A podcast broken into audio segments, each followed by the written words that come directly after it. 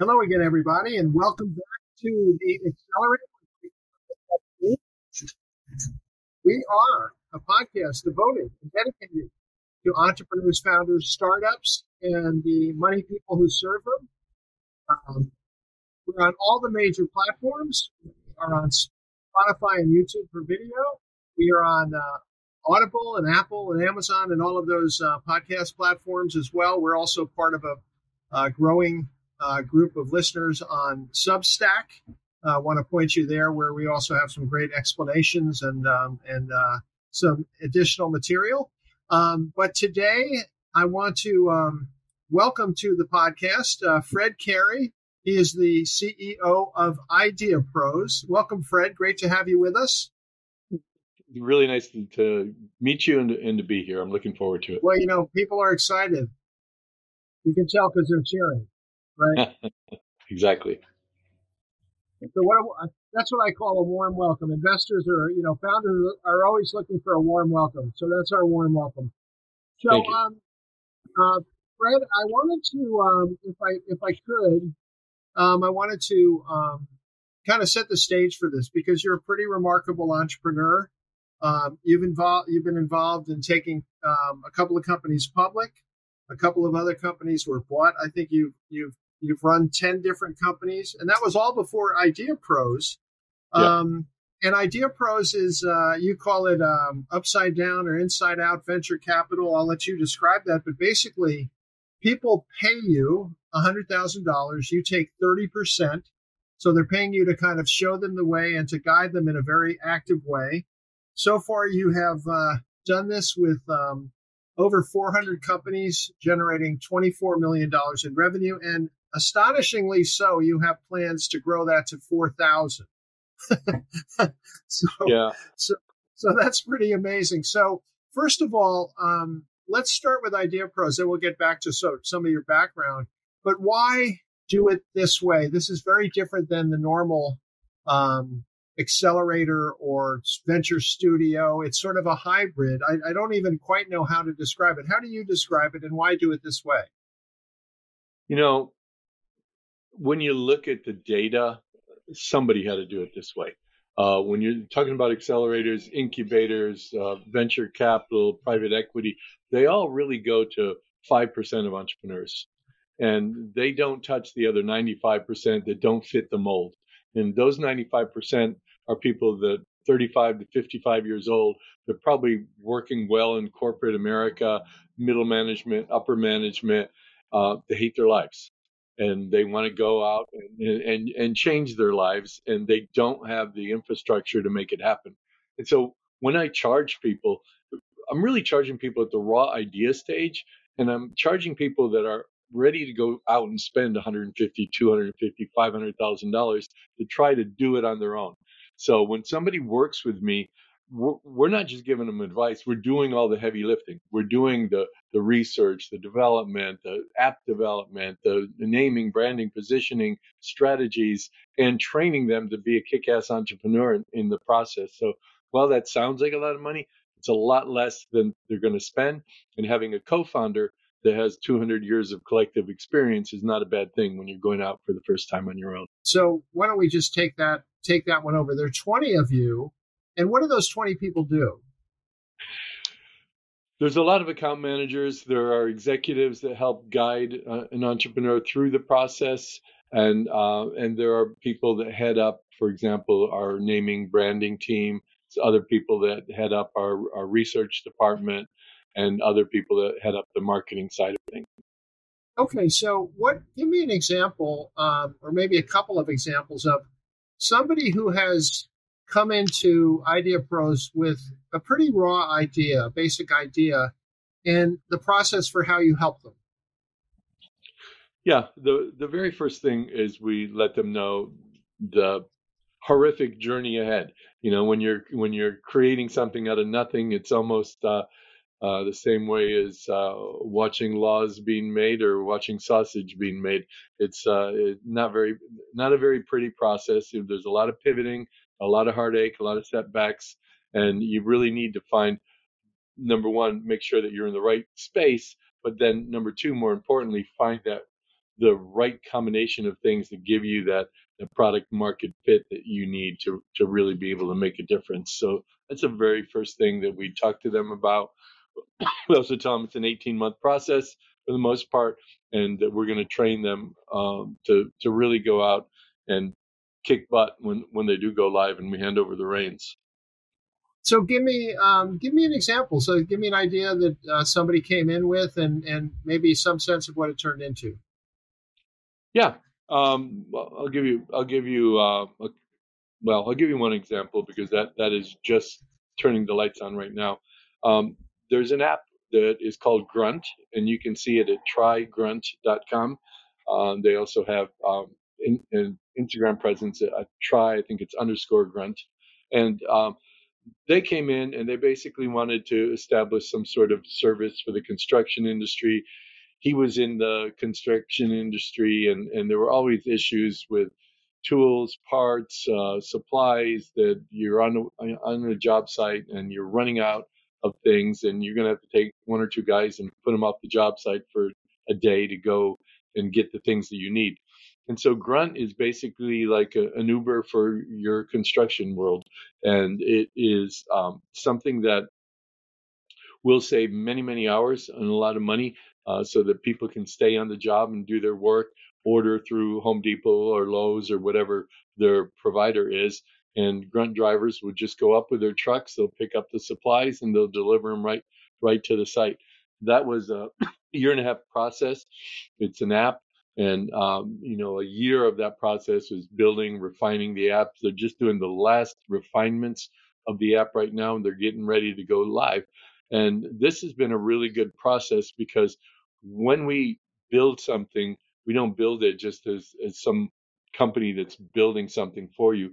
We're looking at it as a co-founder. So, uh, how, how do we make it interesting for people who want to be grunt drivers and and we looked at the dynamic of people likely to have pickup trucks and likely to be looking for that side hustle and we realized there's a whole bunch of them delivering groceries to grandma at eight o'clock at night kind of an embarrassing job for the real macho construction type uh, worker guy that, that would take this as a side hustle and so we're starting to build this allure of this side hustle just like if you remember the UPS commercials with the drivers in their shorts, right? So we're building up this similar type of persona that you know here's a side hustle you can actually tell your girlfriend about, and uh, and you you you really kind of idolize the the people that are going to be the drivers and and take people that are already doing that type of work and giving them an opportunity to not only make more money but to make connections because every time they go to a site there may be an opportunity for them to get another job at that site as well. So we're taking applications from drivers all over the country and we're going one city at a time based on how many drivers sign up for that city so that we'll already have the drivers in place. We're going to be working with Home Depot and Lowe's in every location we go to. And, um, and so we think it's going to be a, a massive success. And it just it was built right, named right, positioned right. And now just going to launch, and we think it's going to do really, really well. That sounds like a great idea. Grunt at trygrunt.com. So tell me this: How do you tell me about your your own story as an entrepreneur um, in business? Um, all those companies you were involved in, did they have something in common? Was there something specific that you did that you felt you were really good at as a founder, as a CEO? Yeah, there was actually. Um, what I did is I found the hole, uh, and that's why if you look at my resume, uh, it can look a little bit schizophrenic um, because I'm kind of all over the board. I've been in all sorts of industries, which uh, incidentally has helped prepare me for Idea Pros because we we have companies in 36 different verticals. Uh, but for me, I was always opportunistic. Like, what is a marketplace that is healthy has good competition and growing, but has a major hole in it. Like what what is not being served by these customers that that really need this solution? And I would go find that one thing, that one hole, and fill it. And so therefore, I I've had about an 80% success rate where if you're lucky, you have a one out of 10. This was an 80% success rate because of the fact that I was already going into a market that needed what I was going to offer them. So you're the, you're looking for the hole, the hole in the donut. So what okay. about? I always like to talk about. I like to talk with successful entrepreneurs like yourself about the failures. Why why did the failures fail? Well, the the biggest reason that there are failures for anybody who has done something that is good and compelling is timing. That's that's the number one thing. Uh, but my failures, um, well, my failure was very much on timing. There was a, uh, one of my companies called Azure, and it was an amazing company. What we were doing was pretty incredible, and it was before phones were really as intelligent as they are. And we had a technology that you could go to all your favorite websites, take a clipping from the main part of the website that you enjoy, and put together your own page that basically would have the news from one place, sports from another, maybe TV and another, fashion, whatever it was that you really were interested about. And our technology would update all of those feeds real time so that when you went onto your homepage, when you first logged in, it would be everything that you cared about all there, all real time. And I could not get funding for the damn thing. Um, in the in the end, it's the same type of technology, the underlying technology that's now used whenever you clip anything on your internet uh, through your phone or through your PC or through your Apple device. Um, any of those things, that that's the underlying technology that made that happen. So that was a timing issue for sure because it was. What year was it? Uh, 2001. 2000. 2000. So why was the time? It's a, it's a good idea. It's still a good idea. Why was that? Why was the timing off at that time? Well, because uh, everybody was panicking about the dot com collapse. Um, investors were kind of not even wanting to know anything to do with computers uh, for a good year or so, and there was a, a lot of ashes and fires and uh, and uh, fatal accidents in the in the comp world. So because it was something dealing with computers and dealing with with companies that may or may not exist in the future, that it became a really hard sell. Yeah, that, that makes sense. And how about the other failure? Not to dwell on your failures because you're a very successful guy, but I'm I'm curious about the other one. Was that timing as well? Um, you know, I think the other failure and by the way, I'm going through a very stressful time uh, with Idea Pros right now. It's really relevant, so I'll talk about that as well. But the the other oh. failure that that we really had turned into a major success, um, but it, but it, it started as a failure. It was a company called Boxlot. Um, we were following eBay in the in the field of auctions. Everybody wanted to be the next eBay, and we were literally only about six months behind them, and we just couldn't catch up. I mean, they just got so much attention, so much market share, it became impossible to catch them. And we literally shuttered everything down.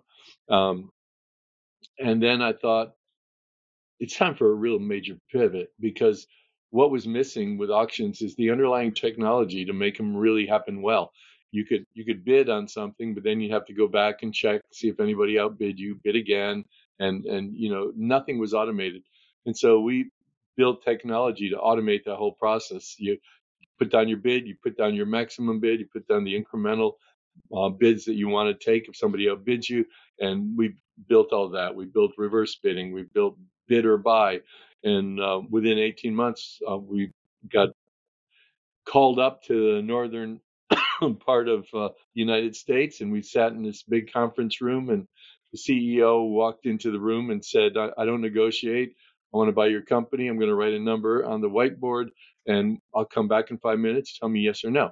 And he gets up there and he's writing and writing and writing and writing and, and he leaves and it was $125 million. And um, I, I wondered why I had to wait five minutes to, to take that offer. But, but that was a failure turned into a great success. Yeah, no, that's, that's exciting. And Fred, uh, Frederick, um, I also, and I, I do prefer Fred or Frederick. Fred is fine.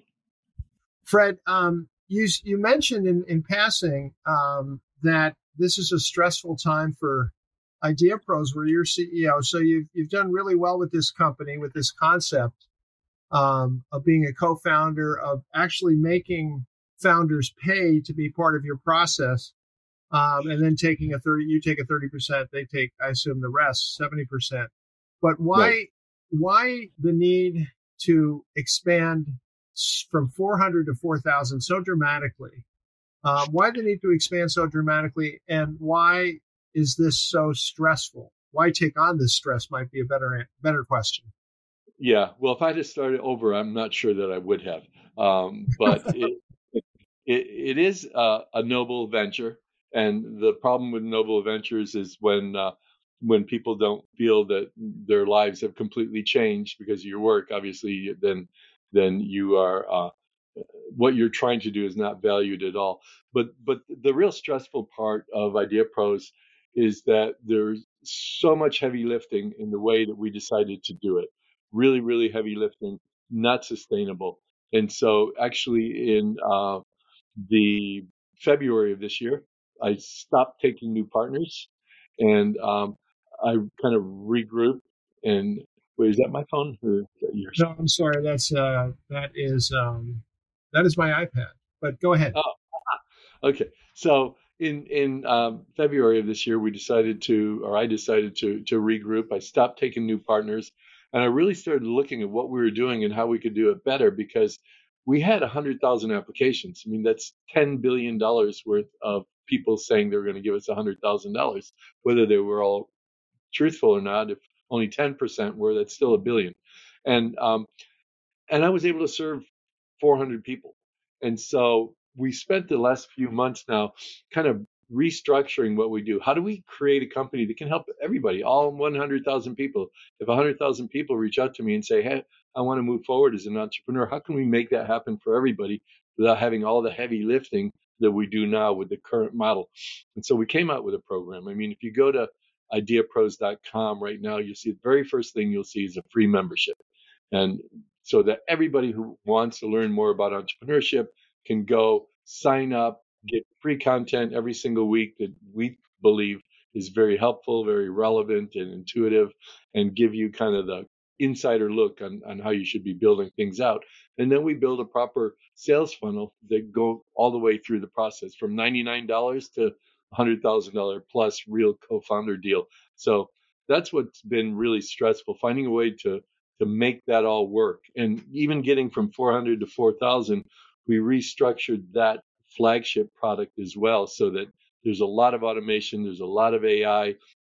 When a new founder comes in, uh, we make them their own project manager. So we get a new employee for every new deal we get. They're in charge of it. It's color paint by by number basically, and and we train them along the way so they learn not only how to be a really good entrepreneur, but they also learn the process. So when they have their second product or tenth product, or they're going to know the way that we think, and it'll transfer to them. So it strikes me, you you know, I didn't normally. I would ask, I would have asked, um, are you agnostic in what you do? But I, I I didn't even feel the need to ask that because you couldn't do what you do and not be agnostic.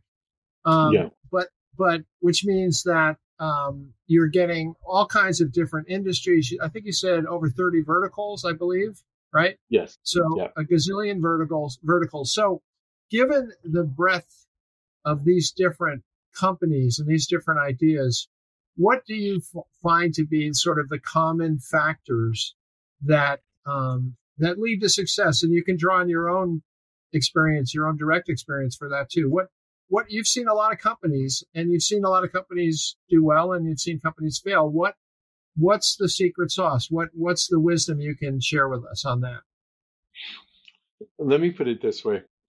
Um, if you were going to be the coach of some great sports team and you didn't know the rules, you didn't know what players you were going to get, you didn't know what the opposition was like, what their strengths were, you didn't even know how long the game lasted, and you certainly did not know how to get that audience, the spectators, to turn into fans for your club. Nobody would do that. But that's what we do in entrepreneurship. We go and we march into the fire without any knowledge about how big that market is, how much it's growing, who the competitors are, where are their weak points, because you're going to be a little fledgling company. How can I go in there and tackle these uh, tackle these big companies by finding their weak points? How do I get those customers that are already buying from that competition and make them my loyal fans because I'm delivering what they can't deliver? We don't do any of that work, and and therefore the number one failure point for new startups in the United States is the founder built something that there's no demand for. And it's outrageous. That's the number one thing. It's even above not having enough capital. And, and it is outrageous. And that's the one thing that we don't do. Therefore, it's also the thing that if we do, if we do it, we will have a real good opportunity to succeed. Not only because we have done it, but because we're going to continue doing it through the entire life cycle of our organization. We're always going to be looking ahead of us and we're going to be looking behind us and make the pivots and changes that we need to make. So does that mean that that does that imply um, a level of research up front? In other words, uh, an entrepreneur has, has an idea, maybe it's a raw idea, maybe it's a fairly well developed idea, but but are you really um, are you talking about market research? I'm talking about very comprehensive market research, yeah. Um, and, and, there's two elements of it. When we do it, um, and, and, by the way, we've we've taken 400 deals, we've had 100,000 applications, we've probably spoken to 10,000 people. Um, others we've just said no to. Um, not once have I had a founder come in with an idea that they plop down a very well investigated document in front of me this is the market size, this is the market growth, this is the hole in the marketplace. These are my main competitors. These are the strengths and weaknesses. This is my strategy to get to market. Not once out of 10,000 people have I ever seen that. I've seen it done. Hey, I looked on Google and I don't see any competitors, uh, things like that. But we don't do that type of research. So, yeah, very comprehensive, very thorough market research. And then we also do what's our first year going to look like? You know, what what is our action plan? What's our strategic marketing plan going forward? What keywords are we going to use? How, how are we going to improve our SEO? What's our what's our persona going to be like? How are we going to use some guerrilla tactics to start getting downloads or start getting customers? We lay all of that out so we know what we have to do before we start, and we know what we need to do once we pull the trigger and the green light goes on but that would imply that you need to know what the product is very early, right? Yeah, very early on. People when they come to us at the idea stage, it's it's 99% of the time very product focused. I have this idea to invent this new cell phone. We got one that's a, a new smartwatch. It's really killer. Uh, I have an app that's going to do this. So it's very individually product focused. And then we try to build a company around that initial product so that we can we can have a, a pipeline to product number two and product number five, but you know it's very individually product focused. Okay, so um, within the context of this product market research, product development, um, preparation of the first year, um, what when does pivoting come in? Are you pivoting all the way through, or does it tend to be something that happens after a certain amount of time has passed? Um, unfortunately, it's one of my stress points is we're pivoting all the time because we're bringing in data, we're seeing what's happening. For example, we could go to get close to manufacturing and find out the way we want to do it. It's going to cost too much money. People want this, but not at the price point we can achieve. How do we do it differently? What materials do we use? Um, and uh, it, it, goes it's continual flow depending on the information that we receive. Do you invest further in the companies or do you help them get investors? Yeah, in fact, uh, and on Grunt that we just talked about, Try Grunt, um, they they raised a half a million dollars at a five million dollar valuation just from friends and family when they got ready to launch, and that's pretty typical with our with our companies. We train them we we teach them how to pitch the right way. You know, the biggest mistake that we make as entrepreneurs is we want to p- pitch how amazing our product is and how we're going to change the world. And investors like, have you ever changed the world before? And they, they don't want to hear that stuff. You know, an investor wants to hear, uh, I'm buying a financial instrument. How much am I paying for that? What am I going to get out of it? When can I sell it? How much can I sell it for? And why are you guys the ones that are going to be able to pull that off for me? You know, that that's the real focus of an investor. And if you can go in with your story, but also showing them how they're going to make a return and why they should bet on you, then you can get money from places that you didn't imagine you could get it from. So, yeah, we help. We don't throw our own money into it, but we put them in a position where they can go out and get capital. And and you've got a big event coming up September 20th where you're going to be talking to 15,000 entrepreneurs. Is do I have that right? Yeah, the it's called the Business Show, and um, it's uh, thebusinessshows.com. It's the 20th and 21st. I'm the only person that's going to be speaking there as far as master classes, and we have five master classes a day for two days. Where Idea Pros is in booth 720, and the master classes are over at 721, so right around the corner from each other. I'll be talking from 10 to 5 uh, both days. And if you're in the LA area, if you just go to the, thebusinessshows.com, tickets are free and um, just grab them and, and go in there. There's a lot of opportunities for you. Give us a sneak preview. What's the most important thing you're going to say? Well, the most important thing I'm going to say is it's going to be at the end of the day. And th- what I'm going to say at the end of the day really deals with aligning your purpose with your business so that you become a purpose driven entrepreneur, that you learn how to really balance your life by doing the things that you love. Not that, ah, crap, I got to go to work now, to, to make it something that you're really passionate about and, and how to do that and how to start today. But I'll also be talking about um, how to pitch to anybody at any time under any type of market condition and leave with a check.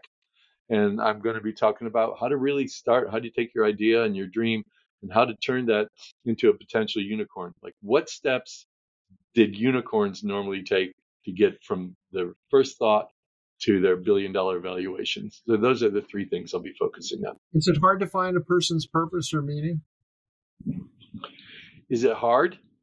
Yeah. Yeah, it is. You know, I I was speaking to a woman just last week, and she was talking about the fact that um, that you know my my business is really in uh, acquiring companies building them up and selling them and my purpose is around my daughter. And i sit and and and make sure she has a great life and the business is just giving me the money. And uh and by the way this is a woman who coaches and is quite a celebrity and she just thought her business had nothing to do with her purpose. And i started kind of drilling her a little bit gently and basically said how do you treat the employees of these new new companies? I mean, do you go in like a Pretty Woman movie and you know break everything apart and start selling the pieces? And she said, no. The the very first thing I think about is the employees. When I take over a company, the very first conversation I have is with all the employees. Let them know nobody's getting fired. That I'm taking a company that's not working well and I want to grow it and make it work a lot better. And it's going to be a lot better for all those employees. And I do that with every deal that I have. And so I said to her, That's your purpose. Your purpose is taking broken things with broken people and making them better. And she had a jaw dropping moment. Uh, and she realized that she's living her purpose all along. And I think that's the hard part about finding your purpose is you're looking from for some exact thing instead of looking at that s- sense inside of you. What am I going to do that's going to make me contribute to the world in whatever way I can? That's going to make me feel good about what I'm doing. That's your purpose. I've got to tell you, um, just coincidentally, I was in the audience at um, a Broadway show called Some Like It Hot, based on the movie. Hilarious show, incredible show. But I sat next to um, somebody who is um, a preacher at a congregation in Washington. Um, he preaches to 7,000 people every week. So it's a big church. And um, I said, "What do you What do you tell them? you know, what's what What do you preach?" Yeah. Guess Guess what he said? What? Purpose and meaning. Purpose yeah. and meaning. You know, so it, it, it works in the pulpit.